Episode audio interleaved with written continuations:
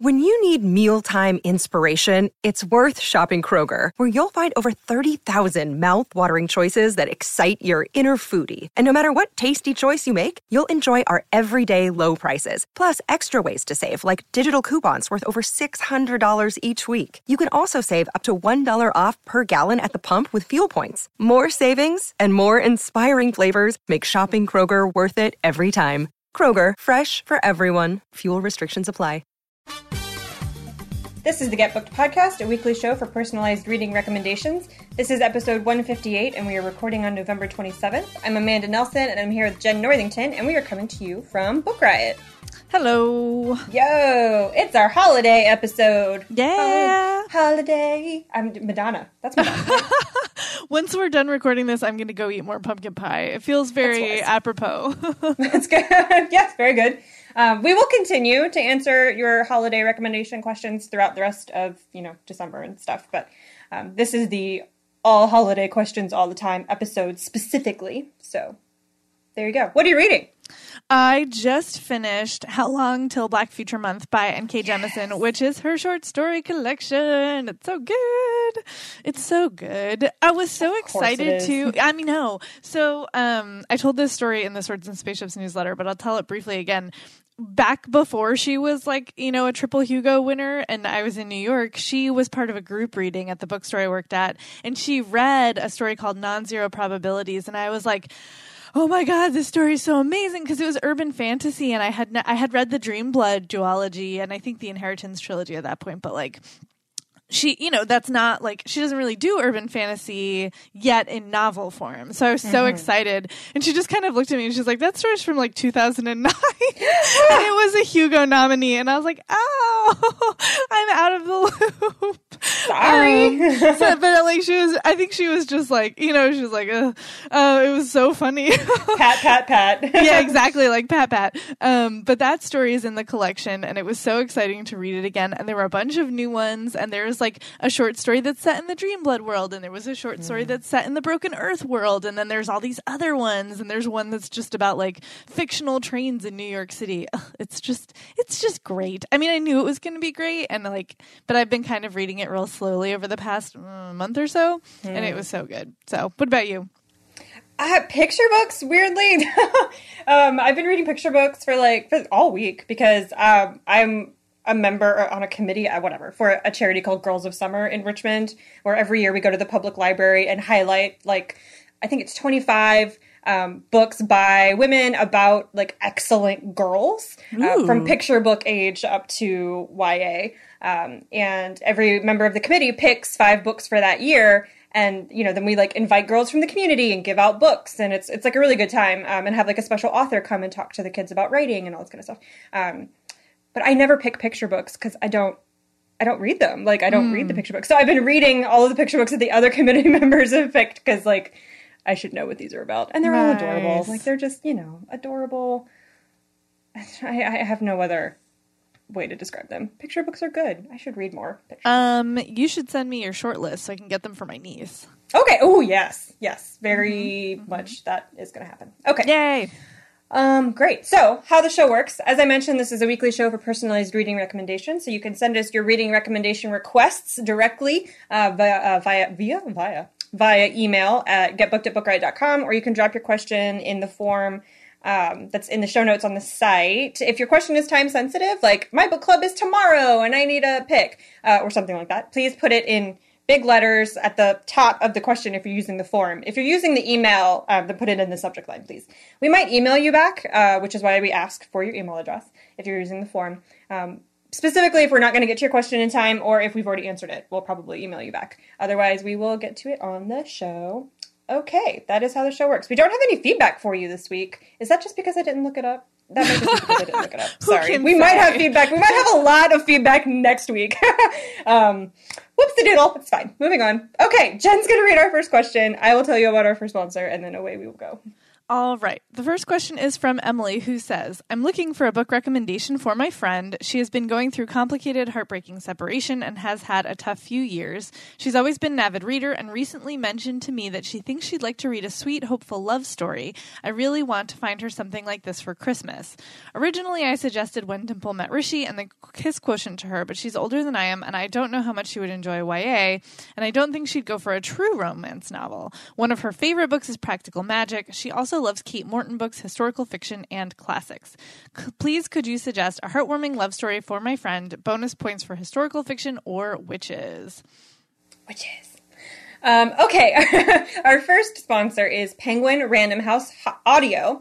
Holiday seasons are generally happier with audiobooks, so go ahead and find your story. You can celebrate the holidays this year with audiobooks. They incorporate really easy, easily into all aspects of holiday prep. Setting up a Christmas tree, listen to an audiobook. If you're cooking, you know, for your holiday dinner, you can listen to an audiobook. Listen throughout your house uh, with your family in the living room while you're cooking or baking for a party in the bedroom while you're hiding from your relatives because, oh my God, be quiet, leave me alone, and give me five minutes, pace. Not like I've ever felt those feelings. And of course, road trips to go uh, see your friends and family uh, are perfect for audiobooks. So Penguin Random House Audio offers a few listening suggestions for each room and then leaks out to a larger collection, like suggestions for each room of your house. So if you're in the kitchen cooking, here are suggestions. If you're hiding in your bedroom, here are suggestions. It's mostly just Brene Brown. Um, and if you're like, you know, in the living room decorating, suggestions for that too. So give yourself the gift of audiobooks. They've got bestsellers. I mentioned Brene Brown, Debbie Macomber, etc. Family favorites like Harry Potter, The Magic Tree House, which if you're going on a road trip with your kids, those would be really great picks. So go find your recommendations at penguinrandomhouseaudio.com slash book riot. Alrighty. Hiding from your family in the bedroom. So my pick for this question is The Guernsey Literary and Potato Peel Pie Society by Mary Ann Shaffer and Annie Barrows.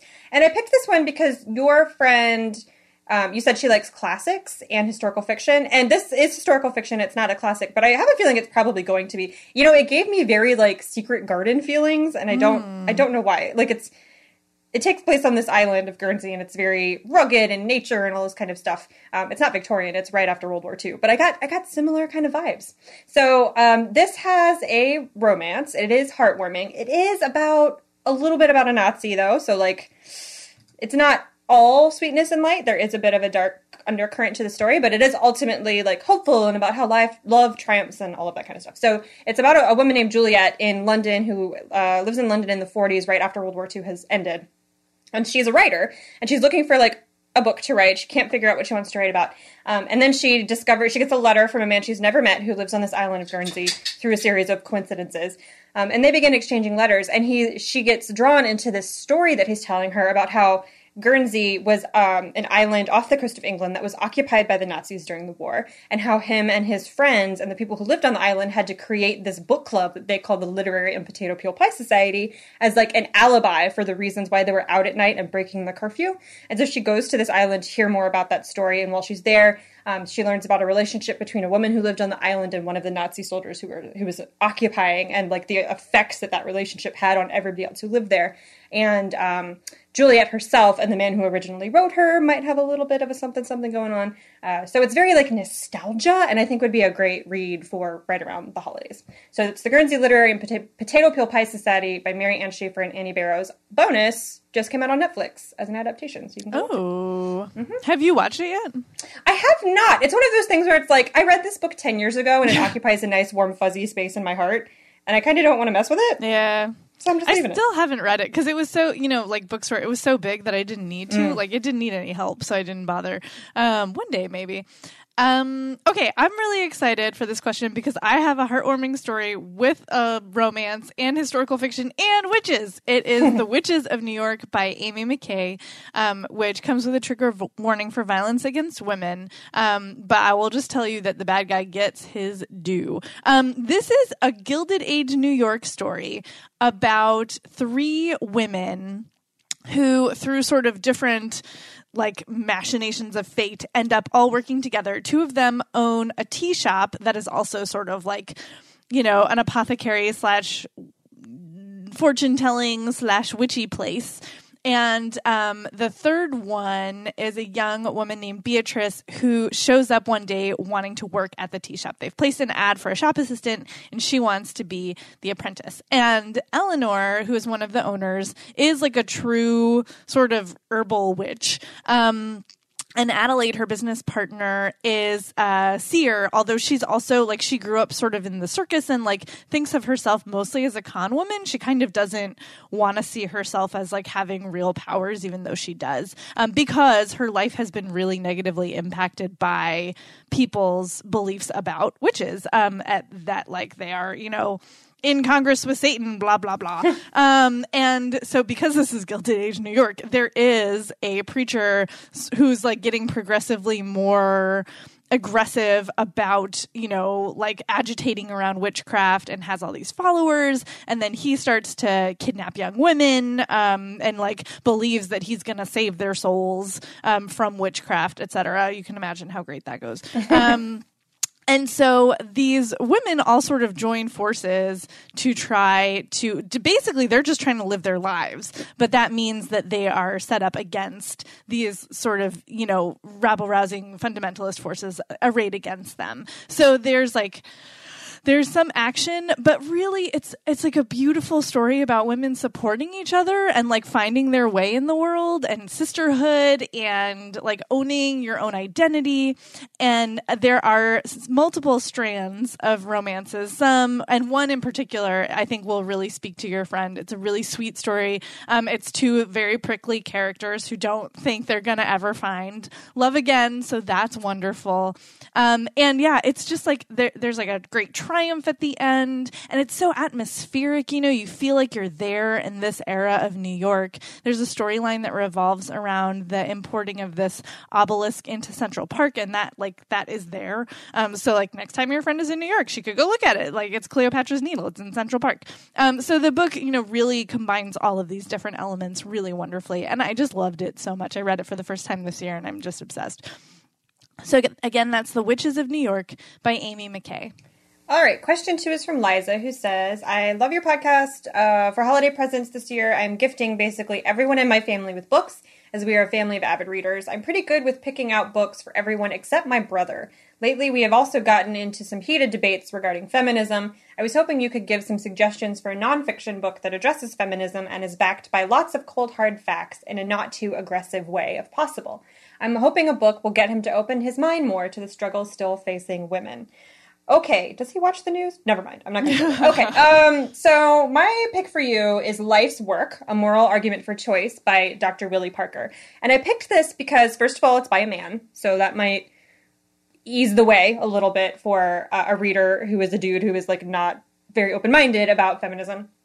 And um, I also picked it because Dr. Parker is an abortion provider in the Deep South. He's a traveling abortion provider in Mississippi and Alabama, um, and he's one of the only abortion providers left in the Deep South. Um, but he was raised as an evangelical Christian in a pretty fundamentalist household. And so his journey from that background to being a, an abortion provider, um, I think might be eye opening for somebody who doesn't think feminism is necessary anymore, perhaps, because since he's in the South, although these things are happening everywhere, um, Dr. Parker talks a lot about the new wave of anti-abortion activism which is happening you know right now which isn't so much about terrorism and shooting abortion providers though that is still happening um, but is more about making small changes in legislation that make it harder and harder and harder for women to have access to abortion health care um, so things like you know ab- abortion providing buildings where abortions are performed need to have a certain hallways that are a certain width,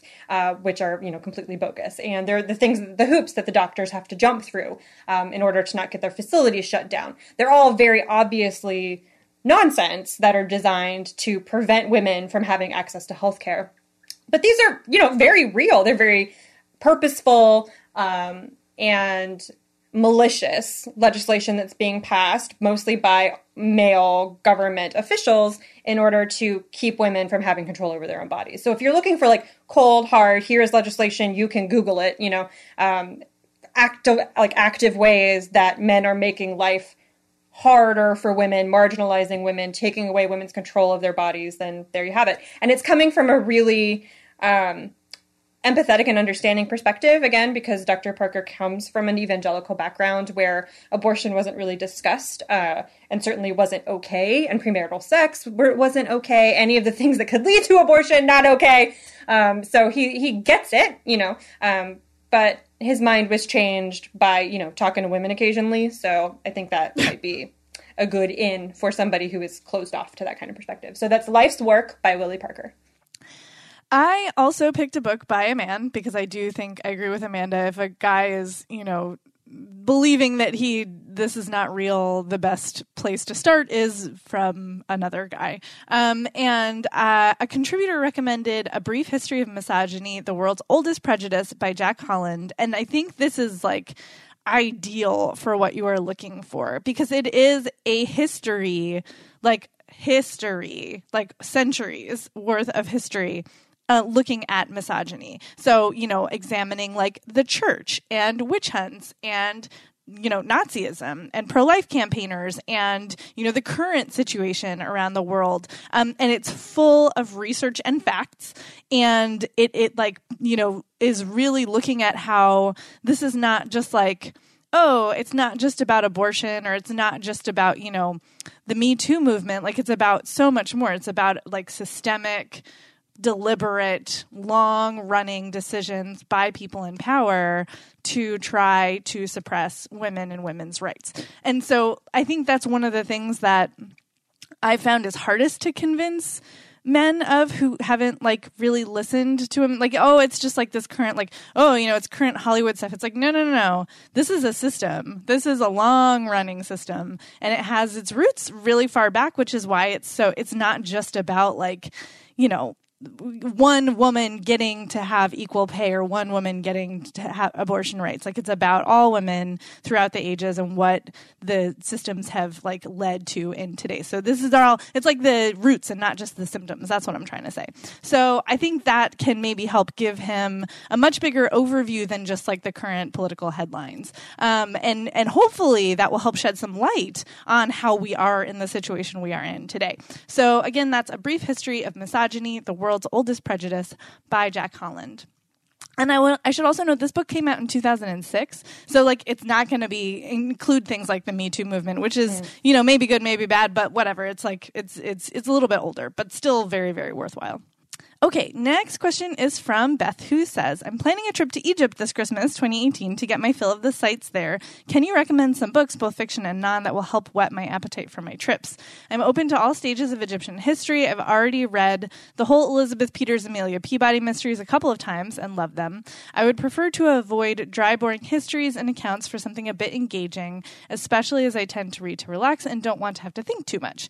Bonus points for anything easily available by ebook or audiobook, as I live live in a country where libraries and bookstores with English books are limited in selection. Amanda, what you got? Oh man. yeah.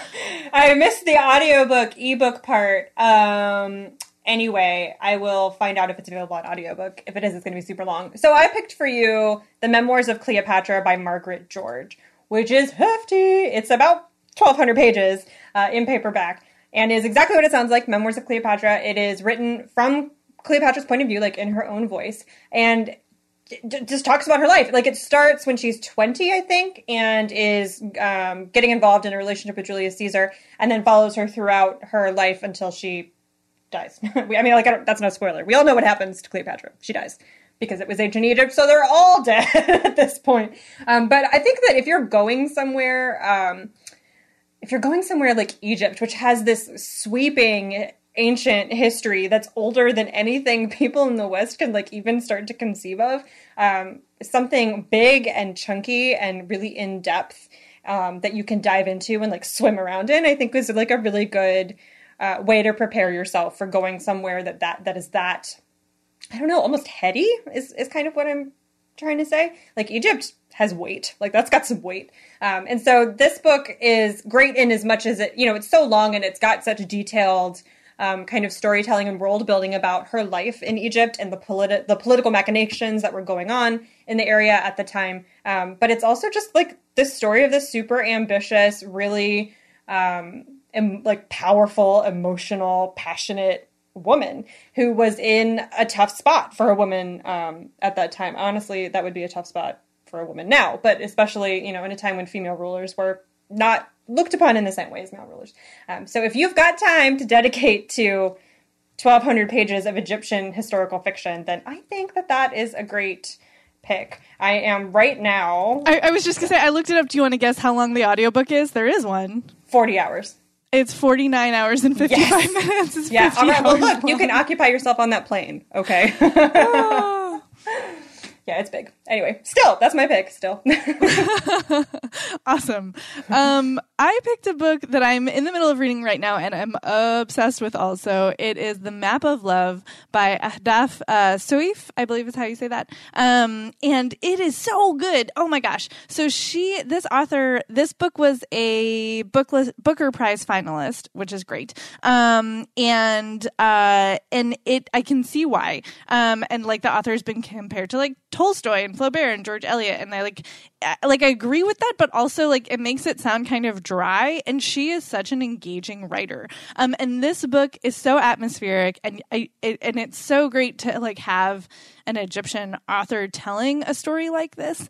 Um, so it's about two women in two different timelines. Um, there's a 1900 timeline about uh, an English woman named Anna Winterbourne who is a widow, and in the course of her sort of education and growing up, she has been really interested in Egypt for a long time. And so when her husband dies, she goes to Egypt um, because she no longer has anything sort of keeping her in England. And this is, of course, in the middle of you know Britain, the occupation of Egypt, and like, are they going to get home rule? Like, there's all of this stuff going on. Um, and then she falls in love with an Egyptian man and um, marries him. And uh, like in the 2000s timeline, there's an, a young journalist named Isabel who finds this sort of trunk of like family heirlooms that uh, send her to Egypt to find out the source of this, you know, these the provenance of these items. And you you learn you know that Isabel is a descendant of you know this family and and the two timelines sort of weave together in really amazing ways. Um and it's so well written. It flows so beautifully. Like i'm just totally it's got that historical fiction feel where you just get lost in it but then there's this great his, contemporary timeline as well. And you get to see egypt in these two very different moments in its history. Um and and as part of her research isabel ends up traveling outside of cairo. A lot of the story takes place in and around cairo but she's also traveling outside of cairo you know to this village that's part of the family uh, history as well and I yeah I'm I'm about uh, I'm almost halfway. And I just kind of never want this book to end. Like I just want to read this book for the rest of my life currently. It's so good. Um, Anna has just met the man who you know like it's not a spoiler you know she's gonna marry him. Um, but she's just met him and you're sort of seeing their uh, relationship unfolding in this like 1900s way. And it's so oh it's so satisfying. It's really good. Um, so I think this will give you both a sense of the history of Egypt the political history of Egypt um, and you know a little bit of the contemporary vibe um, and again that's the map of love by Ahdaf Soueif All right. Question four is from Kim. This is a twofer. Uh, the first request is for a friend of mine. He asked me to find some book ideas to give to his sister for Christmas. She likes, and I'm quoting, books where women move to Cornwall or whatever and open a bakery or something and maybe fall in love. Unquote. That is an amazing subgenre. So Thank you very much. Uh, she's read everything by Lucy Diamond, Jenny Colgan, and Cathy Bramley. Uh, he wants to find her something new, possibly someone with a big catalog of books for her to keep reading. Uh, the second is for me. Last year, you recommended Pride and Prejudice and Mistletoe, I think, in your Jane Austen episode, and it was the last book I read in 2017. I loved it, and it was the perfect light end to a Christmas read. It was my first Christmas contemporary romance, and I'm hoping you can find me another. Jane Austen connection is welcome, but not necessarily not necessary. I normally read Regency romances, so that's fine too. Just something light and Christmassy to close off my year. Okay. Um, Jen, why don't you go first? Because you got the first. Yeah, yeah. Um, okay, so books where women move to Cornwall and open a bakery. That's so great. I want to move to Cornwall and open a bakery or something. I mean, same, same. Amanda, should we just move to Cornwall? and Bye, guys. Bye. Bye. um, okay, so I picked Bring on the Blessings by Beverly Jenkins, which is the first book in her Blessings series. I was thinking about this and um, I was trying to find something a little off to the side because like she she has read every all of the obvious ones. Um and and I thought Beverly Jenkins would be great because not only does she write contemporaries exactly like this, but she also writes historical romance and they're so good. They take place a lot of them in the American West. And um so like Beverly Jenkins has a huge catalog. So if she likes this one, there's so much more. Um so Bring on the Blessings is about a woman named Bernadine Brown. She is 52 and and she catches her husband Leo cheating with his secretary. So she is like, well, okay. And she lawyers up and ends up getting almost like $300 million in a settlement because her husband is rich. Um, and so she's like, oh, like, you know, she has a nice life and she wants to continue having a nice life, but she's like, what am I going to do with this money? And then she sees an ad in the paper or on TV that this town in Kansas called Henry Adams has put itself up for sale on the internet because the town is failing. There's like 60 people who live there, but it's historic. It was one of the first towns uh, founded by, or it was a town founded by freed slaves after the Civil War, um, and it's the la- one of the last surviving towns like that. And so, and she's a black woman. She feels some, you know, like resonance with this. So she decides that she's going to buy the town. She's also her profession is she's a social worker, and so she then decides like what better thing to do with her new town than to start like finding homes for foster kids who are being failed by the system and finding families who want to move to this town that's dying and like help revitalize it and also take in foster kids, which is like a huge thing, right? Like this is a big deal. And so you get her perspective, and she's so matter of fact and like kind of sassy and just very much like, well, I'm going to do, like, I have all this money and I'm going to do something good with it. And like, I'm just going to make this happen. And then you get some of the town folks' perspectives, and some of them are super on board with this, and some of them are super not.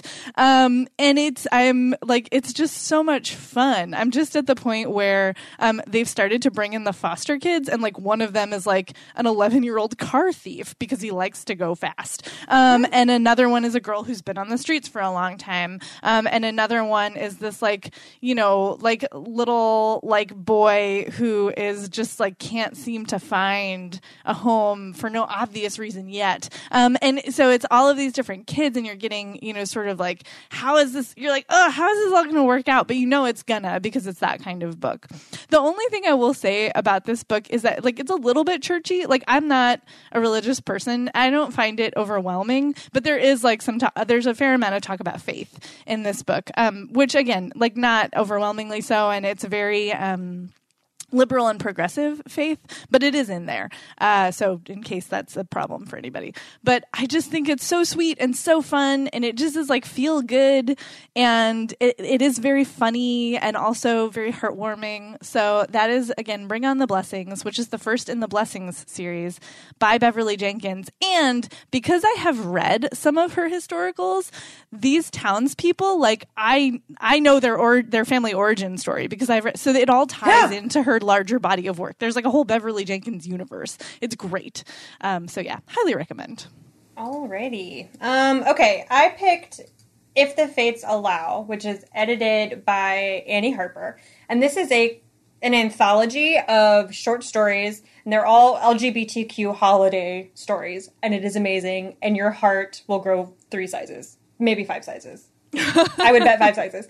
And like every single story has characters that you just want to like hug. My favorite is the first one, and it, the first story is called Gracious Living Magazine says it has to be a live tree, which is just this perfect, perfect little short story about a guy named Marcus who really, really wants to make his first Christmas with his new boyfriend like completely perfect, and he gets involved with this like group of local retired women who just like sit around gossiping, solving other people's problems, who call themselves the Do Nothings Club. And so he finds out that like his boyfriend has maybe bought him a ring, so maybe he's going to be proposed to. So he gets like completely obsessed with making Christmas perfect, and everything falls apart, but in this really nice way. It's just adorable. It's just adorable. Um, and uh, there's there's one about a librarian. Just I love it so much. Um, so yeah, warm your heart. Grow it three sizes, five sizes. That's if the fates allow by Annie Harper. All right, it is time for our second sponsor, which is Book Riot Insiders. Jazz hands. um, you can bag your bookish perks with a 14 day free trial of Book Riot Insiders when you sign up for either a monthly or a yearly novel subscription. The first 14 days are free, so that's a nice little gift to give to yourself. Uh, when you get in there, you will be able to wish list upcoming releases that you're dying to read. You can get exclusive podcasts and newsletters. There's swag drawings every month. And the new release index, which is the big shiny, uh, which gives helps you keep track of all of the upcoming new releases, as you would assume, is curated by all the books host Liberty Hardy. So that is just chock full of goodness. So come on in, your bag of bush, bookish perks is waiting. Go to bookriot.com slash insiders to find out more. All right, question five is from Kate, who says In episode 147, you recommended River of Teeth by Sarah Gailey, which I bought for my boyfriend immediately because he loves hippos. Uh, anyhow, he's obsessed with the book. He's almost finished. I actually bought American Hippo so he can read the whole series, and he can't stop talking about it. For Christmas, we were getting each other a book and chocolate instead of traditional gifts. I'm nervous because I hit it so out of the park on this book that any other book may be a letdown. Can you help recommend another fun rump of a book? It doesn't have to have hippos. He's into thrillers, adventures, fantasy, sci fi. He loves Neil Gaiman and Murakami, and he mainly gravitates towards shorter books and graphic novels. Um, Okay, I'm just going to keep talking. I think your next pick is also another in the Tora novella series. It's Murderbot by Martha Wells. Uh, the Murderbot Diaries is the series, and All Systems Red is the first one. Uh, there are currently four out, and there will be a fifth. And um, you can get, like, I think the first four books are in a collection, I want to say, if you don't want to just get the one shorty one, but they are short. Like, it's very, it's kind of perfect for what he's looking for. And these are sci fi. They take place in a spacefaring future where corporations are sort of in charge of space expeditions expeditions.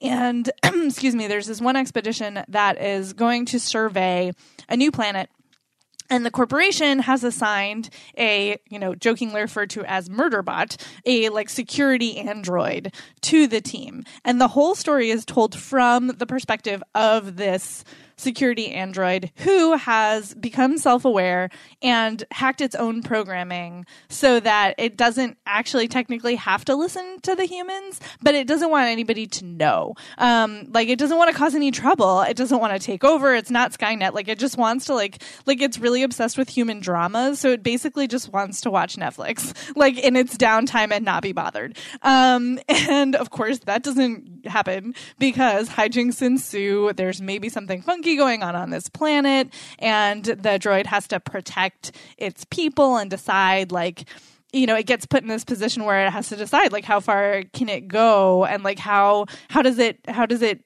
deal with these people who also have a complication complicated relationship to it. Um, it's very complicated. It's really great. It's so funny. It is just so funny because Murderbot, as it refers to itself, is such a dry narrator and like you just feel you're like oh i just want to like like murderbot would not like a hug but like i want to like air hug murderbot. Murderbot would not like a hug um, so no would not just not want to be hugged. Um and so yeah it's really enjoyable. There's like i said there's a bunch in this series now um but they're all novella size so like 150 pages ish and i think that if the like the same kind of sense of humor and like you know, there's some action and there's this sci-fi or fantasy setting, but it's really like about the voice of the characters, which is what I think makes uh, uh, River of Teeth so great. Is definitely also going on in the Murderbot Diaries. So again, the first one is All Systems Red. It's the Murderbot Diaries by Martha Wells. I picked Bone Shaker by Cherie Priest, which is another kind of really fun adventure, sci-fi, steampunky kind of book. Um, it takes place right in the early days of the Civil War. It's like an alternate history of the Civil War. Uh, and in this um, kind of version, um, there's you know gold has been found in the Pacific Northwest, gold has been found in Alaska, and Russian prospectors who want to get there to Alaska. I can see Alaska from my house. Sorry, I don't know where that came from. Uh, Russian prospectors who want to get there first hire a doctor, um, an inventor named Leviticus Blue, to create a machine that can mine through Alaska's ice to get to the gold. And he lives in Seattle with his family. Um, but on its first test run, he calls this machine the Bone Shaker. On its first test run, everything goes really, really badly. It like destroys a big chunk of downtown Seattle and it opens up a vein of natural gas that when you breathe it in turns you into a zombie. So that takes place. And then 16 years later is where most of the book is happening. And you're following the perspective of Briar, Briar Wilkes, who is um, Leviticus's widow. And she is trying to survive with her teenage son, Ezekiel. Uh, she, of course, her reputation is completely in tatters because her husband destroyed the city and made people into zombies, which is not awesome. Um, and so nobody cuts her any slack. She's got a really tough time of it. And then Ezekiel decides he's going to go into downtown Seattle, which has been walled off, like with this giant wall. Um, but people still live there somehow, defending themselves from the zombies. Um, he's going to go into Seattle and, you know, clear his father's name. Like, obviously, this was an accident, this kid thinks, when Briar thinks that her husband was using the bone shaker to try to like rob a bank that was down the street. So she has to go in after him into this city, this walled off city full of gas you can't breathe and zombies who want to eat you. And people who don't like or trust her um, for obvious reasons and not so obvious reasons, mostly just because she's like an outsider who's come beyond the wall. Uh, and so there, it's you know zombies. There's lots of zombies. There also are also because it's steampunk airships and on the airships are air pirates, which is always a good time. Um, and, you know, criminals who are some of whom, you know, are like the criminal with a heart of gold trope, which I really enjoy. Like just down here trying to survive. It's very Dickensian. Um, it's not, the book is not Dickensian. It's fun and short. It is not Dickensian, but that trope is Dickensian. Um, and it's the first in a series that Cherie Priest has written about this period of time. Um, you know, steampunk, Civil War zombies. It's just a good time. So that's Bone Shaker by Cherie Priest. It is. Alrighty. Question six is from MJ, who says, I need some help getting a book for my husband for Christmas. We're avid readers, and we started a new tradition last year that on Christmas Eve, we give each other a book and spend the night reading and eating chocolate. Is this the second chocolate? Question? Yeah, it is. is this like a thing that's happening out in the world I, that I don't know it about? Like a, it's like a Scandinavian tradition, right? To do a book in oh. chocolate. I can't remember what it's called, but I know this is a thing. Well, that's awesome. I would like to implement that. Good times. Okay. Um, he loves high fantasy and grim dark stories, which are a bit out of my wheelhouse. He loves Brandon Sanderson's The Stormlight Archive and has read everything by Brian McClellan and Mark Lawrence. He also recently read Patrick Rothfuss' Kingkiller Chronicles and loved that. He's enjoyed the Magician's Trilogy and Ready Player One, neither of which are grimdark, obviously. I'd like to get him something that he maybe hasn't heard of that will really knock his socks off. Okay, I'll keep going. Um, I picked Certain Dark Things by Silvia Moreno Garcia, which is a grim dark fantasy novel that takes place in Mexico City. And it is amazing. The cover is beautiful. That doesn't have anything to do with the book, but it is an amazing story that I feel like nobody knows about except for you know the, the us but i don't think that he'll have heard of this at all so it takes place in mexico city which is kind of this um, you know vampires exist and have overrun the world and mexico city is kind of maybe a little bit of an oasis and the main character's name is domingo and he's this really lonely, jaded street kid. He's just trying to survive. He like collects trash. Um, and while he's like going about his business one day, a vampire named Atl discovers him and thinks, you know, this guy looks especially yummy.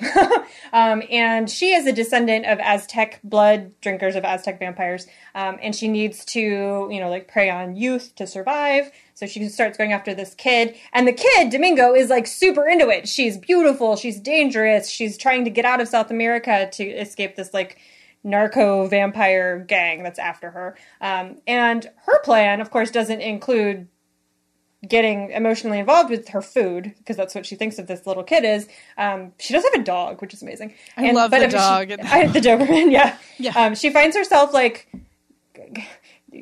getting to like him, which is weird for her. She's lived all of these years and this hasn't really happened to her before, but she finds herself finding him very charming. She starts warming up to him. Uh, while all of this is happening and they're trying to get out of the city, there's a cop named Anna who is finds herself like in the middle of this vampire gang rivalry thing. So it's it's super dark. It's pretty violent.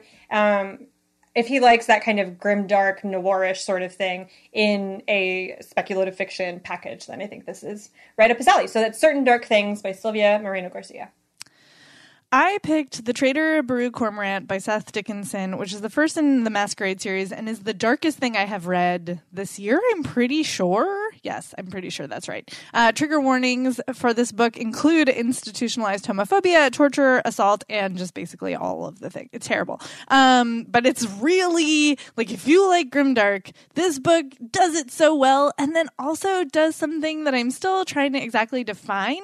Um, it's about a young woman named Baru Cormorant, as you might have guessed from the title, who grow up grew up on this island that has now been in the course of her life absorbed into this much larger empire called the Masquerade. Um, and they they have taken over economically. Like they didn't come with occupying troops. They came with schools and medicine and currency and trade and all of this stuff. But then you know once they gain a foothold they have they insidiously sort of overwhelm. They unleash like diseases on the population and then they absorb it into their empire. And basically the, her entire way of life has been destroyed.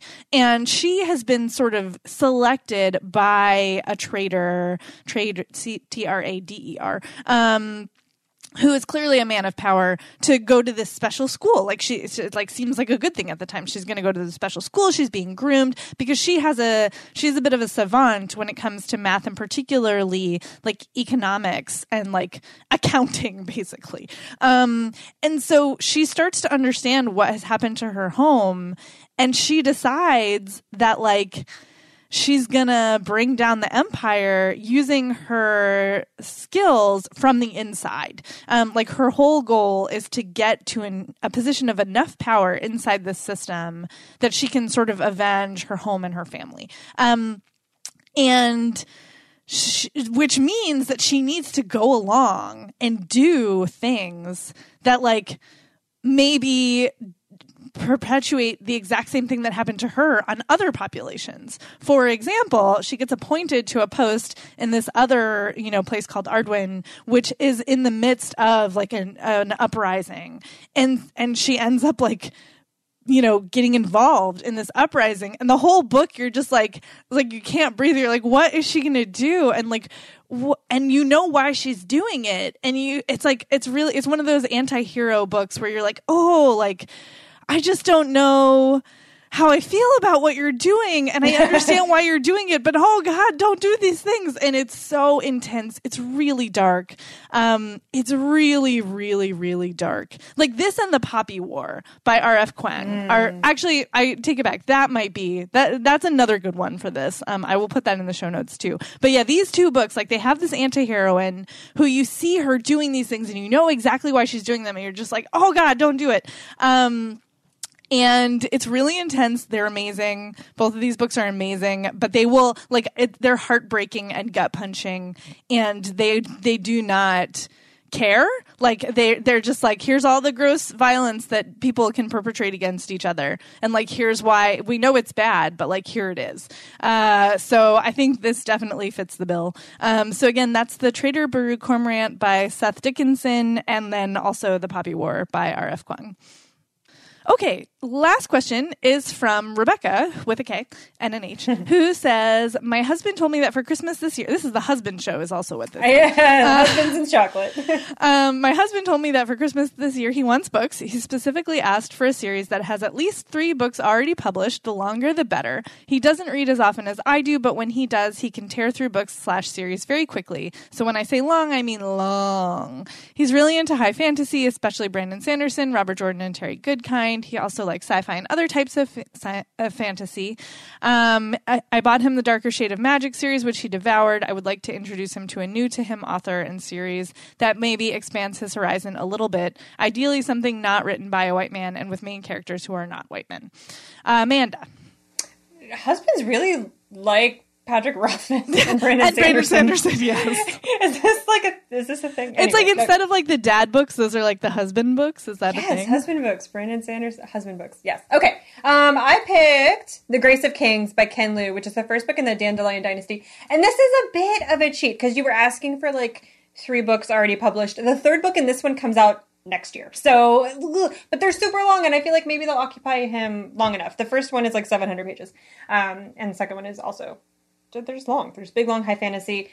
Would you call these silk punk? I would, yeah, uh, He has said that, yeah, they're silk punk. Mm-hmm. Okay, because there are like there are airships. Yeah. So yeah, I would say silk punk high fantasy. So um, this is an Asian-inspired high fantasy novel about two rebels who overthrow uh, an emperor. Um, and the emperor is uh, when the book opens, it's a very like colonialist kind of situation where the emperor um, took the throne and then decided that his empire needed to expand to all surrounding nations, and it has done that. And so you are following two rebels, one of whom Kuni is like this almost like a trickster kind of figure. He's a bandit. He's, I don't know, like halfway in it for the fun and the daring and the bravery. He's very charming and wily and, you know, that kind of thing. Uh, and then the other character is named Mata, who's the son of a, who, his, the son of a character who was a duke, but has since been deposed since the, you know, colonialism has happened. Um, and he is very stoic and super tall and scary and imposing and gets his way because people are like, I feel like that man will maybe murder me in my sleep and put a horse head in my bed. That kind of a character where like Broke's no nonsense. And they become best friends unexpectedly because they're completely different in this uprising against the Emperor. And they have all, you know, this series of adventures. There's fighting armies and there's airships and gods who are shapeshifters and all this kind of stuff. And then once the Emperor gets overthrown, they find themselves at odds about what to do next. Like, what does justice look like now that the emperor is gone and we have to actually rebuild all of our countries, um, and they they want to go about doing these things in really different kind of ways. And it's got that Game of Thrones sort of political intrigue, lots of plots and side characters happening all at the same time. You don't really know who to root for because everybody's a little messed up, which is my favorite kind of character because that's how humans are. Um, and it'll just keep you going right into the next one. So that's The Grace of Kings by Ken Liu. I want to give a shout out to N.K. Jemisin's Broken Earth trilogy, which are all out and all won a Hugo, which is unprecedented. Um, but we've recommended her a lot, so I wanted to give you another option. And it's also actually one I've recommended more than once, but here we are. It's the Acacia series by David Anthony Durham. It is exactly what you are asking for. It is high fantasy. It is like international stakes. It's magic. It's swords. It's political machinations. Um, and it is by David Anthony Durham. He is is an author of Caribbean descent.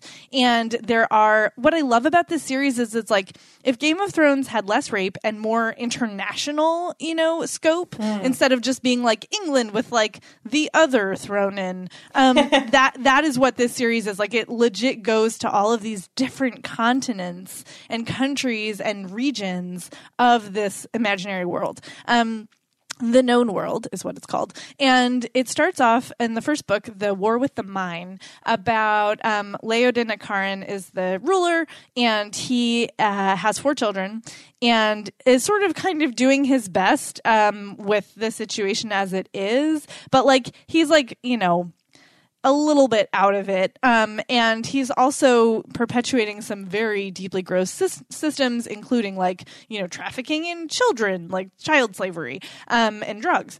And he believes like that he's going to change things um, but also he also like feels limited by the options available to him. And then he is assassinated um, and the four kids are all smuggled out of the palace and sent to with different people to different corners of the world. They're scattered in hopes that they will have a better chance of survival if they're separated. And some of them end up with friendly people and some of them do not. And so you're following these uh, four children as they sort of have their own experiences and go on these very different journeys. And, you know, some of them are sort of hidden away and sort of have a chance to like become a person in maybe not like perfect circumstances, but like they're relatively safe. Whereas others are just like from one danger to another. Um, and you're and you're waiting to see like which of them are they going to try to come home and reclaim the throne? Like what are they learning about this empire that they didn't know because they were very sheltered? And so the books are all about this family and their interactions with this much bigger world and where their paths send them. And it's so good man. It's so it's got all of that delicious like high fantasy world building. It's got male characters and female characters all of whom have different kinds of power um, it's got magic and and beasties and monsters and different like religious sects and oh, it's just so good. Um, So I, I like think it's right in his wheelhouse. And again, all three of the books are out. I think they run about 600 pages each, so they're decently long. So again, that's the Acacia series. The first book is The War with the Mein, and the author is David Anthony Durham. And that's our show. Hey! Hey! Thank you all so much for listening to our holiday husbands and chocolate ramblings. so weird. I didn't notice that when I put this agenda together, that they were all husbands and chocolate. That's Unintentional themes. unintentional husbands and chocolate. Um, all husbands are. Nope, nope, nope. Never mind. Leave that alone. Anyway, thank you so much uh, for listening. Please leave us a rating and a review on Apple Podcasts. Thank you so much to our sponsors for sponsoring the show. You can find us on social media. I'm on Instagram at I'm Amanda Nelson. And I am on Twitter and Tumblr as Jenn IRL, and it's Jenn with two N's IRL. And we will talk to y'all next week.